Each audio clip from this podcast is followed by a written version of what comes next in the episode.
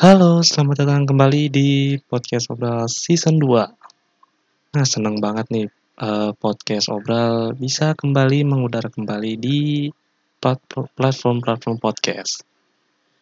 Nah, di season kali ini nggak akan sama persis seperti di season sebelumnya ya, yang bareng sama teman-teman gue. Mungkin di season kali ini lebih banyak gue monolog lah.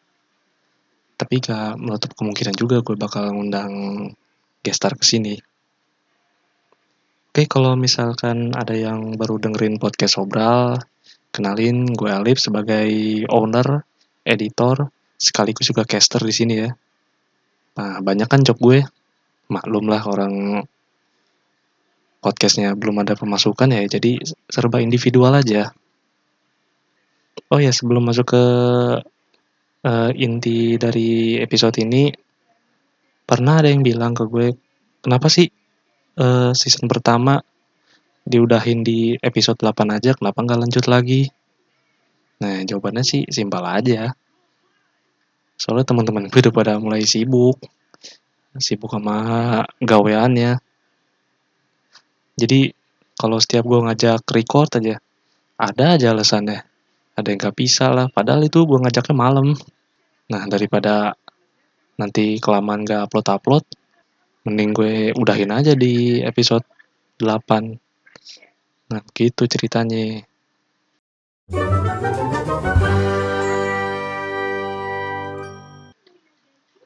Oke, di episode pertama season 2, gue mau ngomongin soal cinta dalam diam. Nah, istilah kata ini tuh paling pas buat cowok atau cewek yang suka sama seseorang tapi dia ragu buat menyatakannya terlebih dahulu. Nah, kenapa bisa begitu? Karena tipe-tipe orang kayak gini tuh ya cuma bisa mencintai seseorang secara diam-diam atau lebih kerennya ya pemuja rahasia Ya, kayak judulnya lagu Ceylon Seven.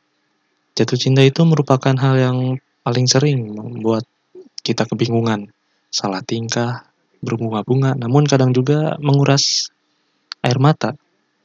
Tapi rasa cinta yang kita miliki untuk seseorang yang istimewa istimewa di hidup kita memang ya nggak bisa disalahkan. Ya meski kadang menyakitkan juga seperti menyimpan rasa cinta diam-diam yang terkadang kita alami, di mana kita tidak bisa memilih untuk mencintainya. Namun hati kita bersikeras bahwa dialah orang yang sanggup membuat jantung kita berdegup kencang. Tak jarang cinta uh, dalam diam ini berakhir rasa dengan kecewa. Kan ternyata si dia sudah ada yang punya. Atau misalkan nggak suka sama lu gitu. Nah, tapi nggak semua orang mampu atau mau mengungkapkan rasa cintanya dengan berbagai alasan dan pertimbangan.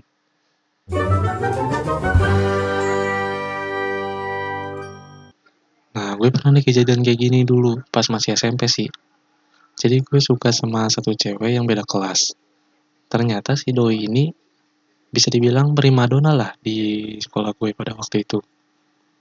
Nah, pas gue tahu dia special one gue rada sedikit minder sih soalnya gue keren juga enggak apalagi ganteng hampir bilang jauh sih. Nah sampai di mana gue mulai coba beraniin nembak doi? Karena gue beda kelas sama doi jarang ketemu juga sih. Jadi gue putuskan nyatain perasaannya lewat SMS aja. Nah kenapa lewat SMS soalnya banyak temen gue yang nyoba nembak lewat SMS dan itu berhasil. Semua. Nah, alhasil gue ketrigger dong. Tanpa bebas, tanpa basa-basi, langsung aja gue tembak dia lewat SMS. Nah, pas gue pas gue udah bilang lewat SMS, lama tuh nggak dibales sama doi. Hampir sehari lebih lah gue digantungin gue digantungin gitu. Nah, pas hari kedua, malam-malam ada notif masuk di HP gue. Nah, gue ngiranya sih, ah paling temen gue yang nanya-nanya PR. Eh, nggak taunya dari si doi. Ih, seneng plus degan kan ya. setelah sekian lama ya dua hari nggak ada jawaban akhirnya dia ngasih jawaban juga nah pas gue buka gue bukanya sambil merem sih lo orang deg-degan gimana pas gue buka mata jreng jreng alhasil gue ditolak dong Uh, itu yang tadinya happy, bet langsung drop parah lah. Hampir ya efek sampingnya ya gue jadi malas ngapa-ngapain. Ya bawaannya kayak bad mood aja gitu. Nah ternyata nggak semua apa yang gue lakuin bisa berhasil eh maksudnya ternyata nggak semua apa yang teman gue lakuin bisa berhasil di gue juga. Nah mulai dari situlah gue ya cuma bisa jadi pemuja rahasia pemuja rahasianya aja. Ya diem-diem aja. Walaupun dia juga tahu kalau gue juga suka suka sama dia.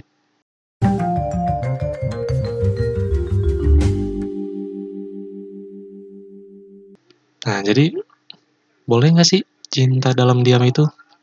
Ya kalau menurut gue sih ya boleh-boleh aja kalau kalian bisa mencintai secara diam-diam tanpa sepengetahuan dari si yang lu suka ya oke okay. tapi jangan kelamaan juga bro. Soalnya itu nggak baik buat kalian. Itu bakal menjadi suatu penghalang buat kalian yang ingin menjadi lebih pede. Nah gue punya nih beberapa hal buat kalian yang lagi di fase ini supaya kalian lebih bersemangat dan lebih kuat lagi. Nih mau tau nggak apa ya nih gue sebutin ya ada empat sih Nah, yang pertama yakin bahwa Tuhan telah mengatur segalanya, termasuk juga jodoh. Jadi jangan khawatir, semua akan indah pada waktunya, asal kalian harus tetap berusaha. Nah, yang kedua, berusaha terus memantaskan diri. Daripada cuma mengurung diri di kamar, nggak jelas, mending kalian memperbaiki diri, mengintrospeksi diri segala kekurangan yang kalian miliki, dan dibenahi sedikit demi sedikit. Nah yang ketiga, ya nggak usah ambil pusing, nggak usah ambil pusing lah, walaupun si dia nggak tidak mengetahui perasaanmu yang sesungguhnya. Nah yang terakhir, ya nyebuk-nyebukin diri aja dengan kegiatan positif, main keluar sama temen lah, olahraga, atau ya bikin-bikin konten kayak gini. Kali aja bisa jadi cuan. Nah, itu yang tadi gue sebutin adalah beberapa hal yang sebaiknya kalian lakuin agar cinta dalam diamnya tidak membuat semakin bermasalah lebih besar lah. Justru malah bisa jadi semakin dewasa. Oke, okay, thank you uh, semua yang udah dengerin obrolan podcast di episode pertama ini. Semoga ya yang tips-tips yang gue kasih itu ya insya Allah bisa bermanfaat lah bagi kalian semua yang lagi menjalani di fase ini. Oke, sekian dari gue. Sampai jumpa di konten-konten selanjutnya. See you.